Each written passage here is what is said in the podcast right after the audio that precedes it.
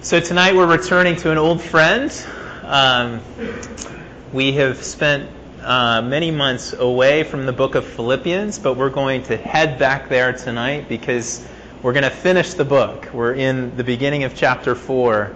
And um, we spent a good bit of time in Philippians last fall, and then again during uh, the ordinary time after Epiphany. And then we've been on some seasonal themes for a while, and now we're going to come back and tackle Philippians. Just by way of review, Philippians is this, this letter of friendship in many ways, written from the Apostle Paul to the church in Philippi.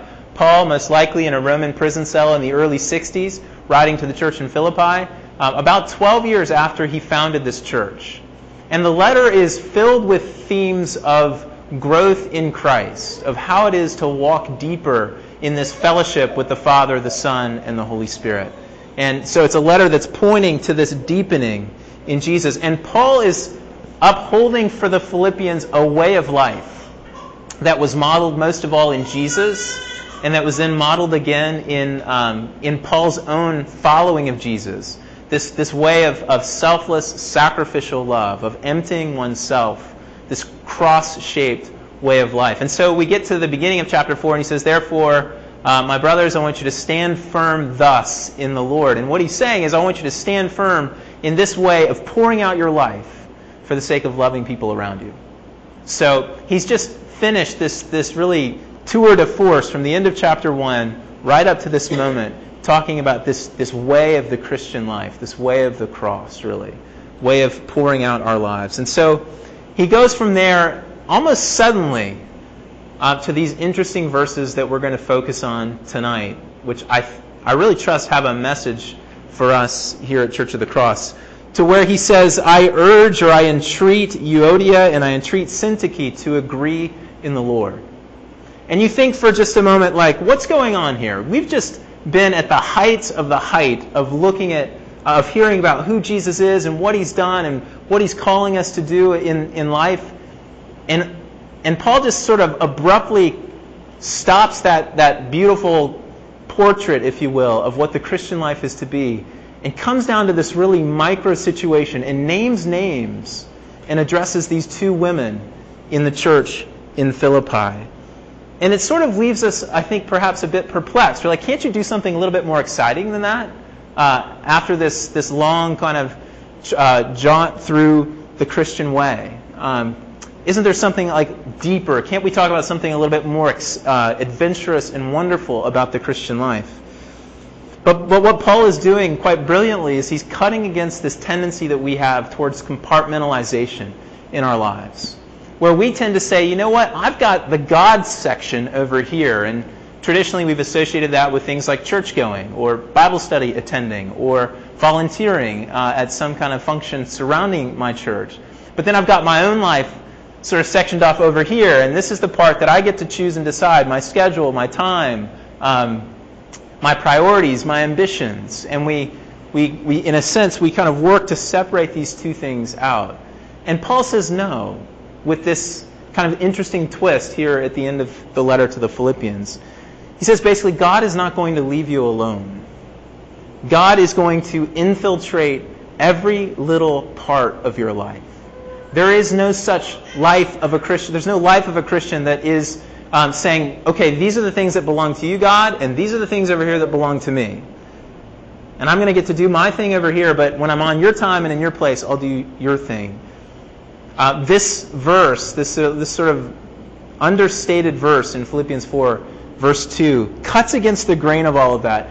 And what Paul, in a sense, is advocating for in the rest of the, the, the letter of Philippians is that God is going to get into your life. He's going to get into your calendar. He's going to get into your pocketbook. He's going to get into your friendships. He's going to get into your relationships. He's going to get into every aspect of who you are. So we're looking for the next few weeks at this um, series that we'll call Living in the Real World, with no allusions to the MTV reality series. Um, but living in the real world, where Paul is dealing with real life issues such as, tonight, relational discord and conflict, something that I'm sure all of us can identify with at some level. He deals with, with anxiety and worry. He deals with um, peace or the lack thereof. He deals with what we're supposed to think about um, or what we're, who we're supposed to emulate. He deals with um, with, with money and generosity and giving and partnership, and he also deals with contentment and whether or not we have contentment. These are issues that we face living life in the world that we know. So we're going to get to kind of jaunt through these things, look at these different topics as we move through the rest of Philippians over the next few weeks together. Um, back to verse 2. There's a lot that we don't know. Uh, let me read verse 2 again. It just says, I entreat Euodia and I entreat Syntyche to agree in the Lord. That's it. That's the primary focus of our time together tonight. There's a lot that we don't know about Euodia and Syntyche. This is kind of like getting fame, but for all the wrong reasons. You know, you, you wouldn't really have wanted to have your name attached to this issue and then be canonized um, and studied and dissected uh, for the rest of your lives or the rest of history. But such is the lot of Euodia and Syntyche. They're two women. They're two believers. Their names are written in the book of life. And more than that, they're actually mature believers who have labored side by side. Paul uses this, this word that evokes athletic, gladiatorial imagery of fighting this fight together alongside Paul. So we're not just talking about two fresh converts. So certainly they couldn't have been converted that long ago. These were two significant people in the church in Philippi, laboring side by side with Paul for the sake of the gospel in Philippi. Let me just note one thing here um, that's not necessarily on target with the main thrust of this sermon, but that is to say, the importance, I want you to note the importance of women in the early church. Um, the church has uh, fallen into some great traps in its day um, of, of undermining the role and the importance of women in the ministry of the local church. And there's no doubt, at least in, in this reference here, that Paul is, is, is speaking to this, this, this issue, at least somewhat indirectly, by naming these two. And not by, he's not scolding them, he's entreating them, he's urging them as a friend and as a brother in the Lord as a fellow worker in the Lord. These are two women who have had some kind of significant role in the ministry and the life of the, Philipp, the Philippian church. And I want to say, just um, as a note on record, that at Church of the Cross, we, we want to be a church that prioritizes and values the ministry of women in the local church. And I'm not speaking to any issue or any grumbling or mumbling out there, but just out of this text, wanting to make that point for us as a community that men and women are equal in God's sight and they're given gifts and, and functions and called to, to expend those gifts in the life of the local church and the local community for the sake of the glory of God. And we see that here in, in, uh, in the Philippian church. Not to mention the fact that the Philippian church was started outside the gates of Philippi in Acts 16 with Lydia and a bunch of other women who are meeting out uh, by this little creek to, to pray. And that's where the, the Philippian church got its beginning. So I just want to make that statement. So these women have been mature in the Lord. They're laboring side by side with Paul for the gospel, but there's some kind of substantial disagreement going on. There's some kind of substantial issue. It's substantial enough that Paul has gotten word of this in his Roman prison cell, probably from Epaphroditus, who was sent from Philipp, the, the Philippian church to minister to Paul's needs. But he's caught word of it. And not only has he heard of it, but then uh, he's chosen to address it in this letter, a public letter written to the entire Philippian church. So we know this is an issue of somewhat high profile in the Philippian community, at least high enough of a profile for Paul to mention it in the letter.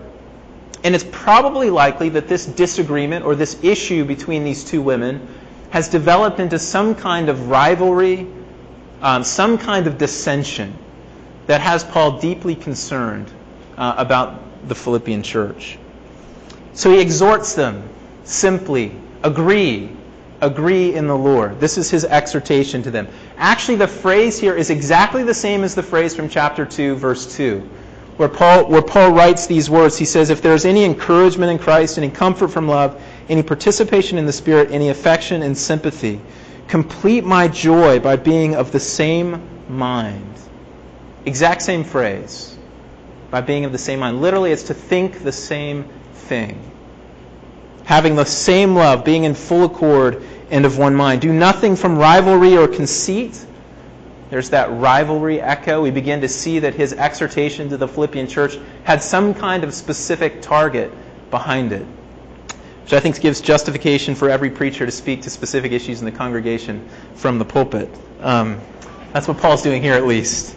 Um, no, not a practice I always would recommend. But um, He says, uh, in humility, count others as more significant than yourselves. Each of you should look not only to your own interests, but also to the interests of others. This is his exhortation about the way of, of the people of God, this way that he's commending. And so he says that to them. He says, I want you to agree. I want you to be of the same mind. I want you to think the same thing. Agree together in the Lord. And, and let me just say that the, under, the overwhelming concern of Paul in the book of Philippians is that the gospel would go forth in Philippi through the church. That's what he's longing for. So he's not asking just for agreement for the sake of agreement. But he's saying, I want you to agree in the Lord for the sake of mission, for the sake of this overwhelming passion that I have to see the gospel go forward in your city through your witness and testimony as a, as a family, as a people of God. Want, he wants them to agree because they have a more important job to do together as a community. So that's why he's calling on them to agree. And he says, so agree, but he says agree in the Lord. He adds that phrase, phrase in the Lord. This takes us all the way back to the chapter 1, verse 1, on September 13th, last fall, when Paul says he's writing to the saints in Philippi in Christ Jesus, to the saints in Christ Jesus in Philippi. The reality that their lives are lived out in the sphere of Jesus, that Jesus they are in Jesus in some mysterious and, and, and, and wonderful way. There, there's this mystery of being in Christ. And because they're in Christ, there is this way now of life that's been commended for them that Paul writes to them about. And in Christ, there's always much more that we have to agree on than we have to disagree on. The central and primary thing is agreed upon for those who are in Christ. So, this agreement that he's urging upon these two women in the congregation is urged because they share this life in Christ together. So, Paul commends this agreement in the Lord in a world that is no different than our world today a world of disagreement, of discord, of divorce, of dissension, of rivalry, of conceit, of competition. He commends this way for these two women in the church. Um, let me say that being in the Lord means that each one of us has been welcomed into the family of God by an undeserved, wonderful gift of the grace of God in our lives. There's nothing that we've done to arrive at this place that we are as the people of God in the Lord. It's come simply as a gift. And so we're called, as those who have received this gift, to then welcome one another as Christ has welcomed us. We're called to welcome everyone on the same basis that on which we were welcomed. Because God welcomes all without discrimination on the same basis, on the basis of the death of his son and what he's done. So this agreement in the Lord is an agreement, first of all, by, the, by virtue of the fact that, that we have we've arrived in this one place by the same means, which is just the lavish and wonderful grace of God being poured out on you and on me. So we welcome others. But also in the Lord, the whole book of Philippians has been talking about this way of self emptying sacrificial love for the sake of the church in Philippi. This is the way that you're called to walk. So in the Lord, we're called to walk in a way that is self emptying, that considers others as more important than our own, that embraces others, that empties oneself, that is meek and lowly and humble. And what this means is that in the sphere of Jesus Christ, where we all live, if we've known, come to know God, that we have no recourse to the, to the um, behavior, the action, the heart behind what perpetuates relational discord. Let me say that again. We have no recourse as people in the sphere of Christ who live in the Lord to the, the conduct, the behavior, and the heart behind it that perpetuates a kind of disagreement in a relational discord. We, we have no recourse to those things. And let me explain what I mean. Here's the way it works. You know how it works. You're in a conversation with somebody, and they something, and, and maybe it's a good friend of yours, perhaps in the church, and they say something that offends you, um, and and you get hurt and you get wounded, and you let that hurt begin to fester, and to sink in and to deepen in your own heart. And so instead of humbling yourself and approaching that person, you entrench. You say, No, I, have been hurt, and I'm going to kind of own this hurt and let this hurt begin to define me. And so you entrench instead of humbling yourself and going to another person. And that hurt, that issue, whatever the issue was that, that arose, then leads to, a, leads to a, a further kind of defending of your position at some level, which leads, instead of to unity, it leads to separation. It leads to separation. Instead of serving one another, you're now separating from one another.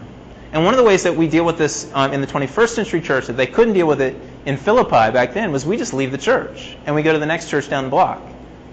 And, and, and, and there are people in the church who go from church to church and leave a wake of destruction behind them, relational destruction, who are never forced to confront the issues that Paul is confronting these two women with in Philippi. And that's a sad commentary on the church today. But that's what happens. We get hurt, then we let that hurt entrench. Then instead of serving one another, we separate from one another. And in that separation, we harden. And that hardening turns to an anger or a contempt or a kind of rivalry, an avoidance, um, instead of a forgiveness that we're called to in Christ. And so what I'm saying that when I'm saying that those of us who are in Christ have no recourse to these kinds of um, attitudes and behaviors, these heart things behind what perpetuates a relational discord. What I mean is that for those of us who have been brought into the lordship uh, under the lordship of Jesus, we have a whole new MO. Our needs have been met. We've encountered the grace of God. We've drunk deeply from the wells of living water. And now, instead of those who are being offended and being hurt and then entrenching and pushing away, we are now advocates as those who are emptying ourselves for the unity of the, the family.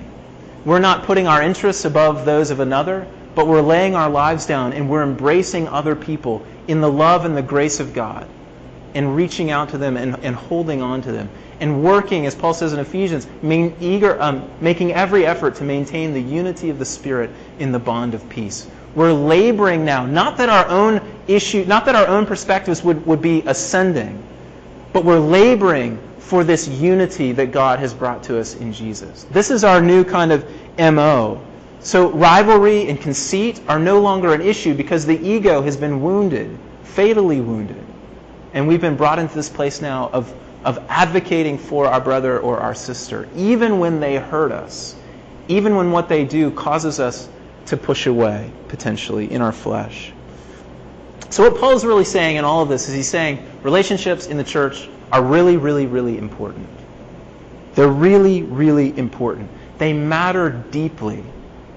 And his passion for the gospel to go forth in Philippi is being expressed in this peculiar turn in his letter to this exhortation to these two women. He's saying relationships matter. They're not inconsequential, but they're essential in the witness of the local church to the glory of God. They're essential. So we get this reading out of John's Gospel, John 17, that we read in the Gospel reading tonight, that Jesus prays that, that we would be one so that what? So that the world might know that you have sent me. And Paul has that understanding as he's writing to the church in Philippi. Relationships are fundamental. So we can't ignore, we can't sweep under the rug the relational tension that we are bound to experience as a community of broken people. About 20 of us gathered this morning to talk about marriage um, at the Vanderbilt's house, and we spent a lot of time talking about conflict and its inevitability um, in our marriages. But it's no, no different in the church, in the family of God. We're broken people. We live in a sinful world, and we're sinful people, and we are, we are bound to hurt one another. We're bound to disagree. We're bound to cause issues with one another. And it's in that world that we are, are called not to perpetuate those things, not to ignore those things, but to healthily, in Christ, address those issues and to seek reconciliation, forgiveness, and union once again with one another. So there's a problem with the church that seeks after experience after experience with Jesus, but lives its daily life more like a soap opera that's so full of relational unhealth, of unresolved conflict and tension, where you can't be sure of who you can sit next to at a service. But we all come together and we worship the Lord. We have this wonderful worship experience, and then we go back to our backbiting, gossiping um, ways in the world. And Paul's saying, no, no, no, this isn't the way that the gospel is going to go forth in Philippi. It's not going to happen in this way. It's only going to happen as we agree in the Lord. So for Church of the Cross, for us to have a witness in the city of Boston for the gospel, an effective witness, then the call upon us as a community, and not just on us, I should be very clear here to say, um, there's only one church in Boston, right? With many different manifestations. But there's only one church. So between those different manifestations, those different local churches organized and visible in slightly different ways, for us, for all of us, to have an effective witness in this city, then we need to pursue a relational health in just the micro day to day life that we lead. Certainly, it's true for us as a body at Church of the Cross, but it's also true for the entire church in the city of Boston. So let me ask you just to personalize this. What about you? What about, how, what about your own life? How do you deal with relational tension and discord? Do you approach it humbly and meekly, longing for there to be reconciliation, putting your ego beside, aside, and taking up this way of the cross, this way that Paul has commended to the church? Or does it fester and does it produce this kind of further unhealth that's bound not just to affect you and the person with whom you're in discord, but also to affect the community? Because none of us live in isolation. None of our relationships exist in isolation of one another. Paul's not calling Euodia and Syntyche to some superficial ceasefire or truce, but he's calling them to a heart level unity. The heart level unity that enables them to come back together again, arm in arm, side by side, laboring together for the sake of the gospel. He's not asking us to agree on all fronts. It's not like, you know, we've got to sing this hymn this week, and if we don't, you know, it's not like we've all got to agree on every little issue of life together and even of ministry together in the church.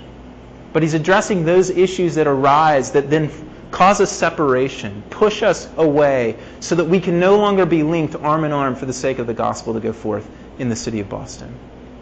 That's the kind of agreement that he's encouraging and exhorting everyone to, and Euodia and Syntyche to, here in Philippi. And that's the kind of agreement that we long for here at Church of the Cross as well. Me make one final point from verse 3. We've just been in verse 2.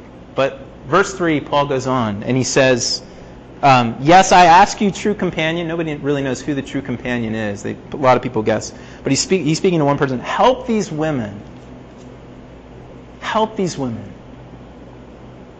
So not only is Paul speaking to these women to urge and encourage them to unity, to agreement in the Lord, but he's asking someone else to come into their relationship to mediate, if you will, to get involved, to roll up their sleeves and to jump in. So that this kind of union and agreement in the Lord is not something that exists in just relationship to relationship, but it's, it's a family issue that we're all called to work on together. Meaning that none of us can be an, uh, a passive bystander to the conflict that another set of us are having in the church.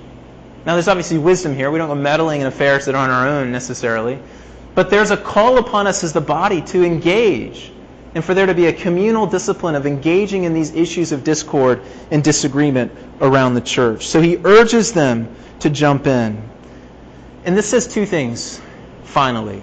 One about us. It says that when we're in situations of relational discord and conflict with another person, we may not see just how inconsistent that situation is with what we profess and believe as those who've been rescued by the grace of God and brought into his life. We may be blind. Euodia and Syntyche were mature believers who had labored side by side. And so that just says that none of us is above the rebuke uh, and the exhortation of a brother and sister in Christ. We, we in fact, may need that deeply. From, and that's a way that we love one another. So it says that about us, and it says something as well about the community of people around us. Who will we be for others? That's a question. Who will we be in Christ for the sake of others? Will we encourage other people to just kind of walk away, to look the other way, and to say, oh, just forget about it. I'm sure it'll blow over. Just kind of move on? Or will we actually be a voice in people's lives of encouraging and exhorting them to go and face these issues in humility and in meekness, to go and work these things out. What kind of, what kind of brother are you in the family? What kind of sister are you in the family? Encouraging and exhorting your brothers and sisters to go and to work these things out and saying, I'll go with you. I'll be a part of this process in your life. I want to encourage you to do the good work of agreeing together in the Lord so that our mission and our witness would be unhindered, unencumbered, because we're agreeing together, because we're not letting these issues fester in the community. So, this is what's at stake in, in this short little snippet here in chapter 4. Is Paul saying, I want the church, I want you to be one. Because I long for you more than anything else to be side by side, striving together for the faith of the gospel. That's what I long for in the church. And just finally, in closing, to say that this all arises out of the love of God for us. This arises out of those who have received the grace of God in Christ.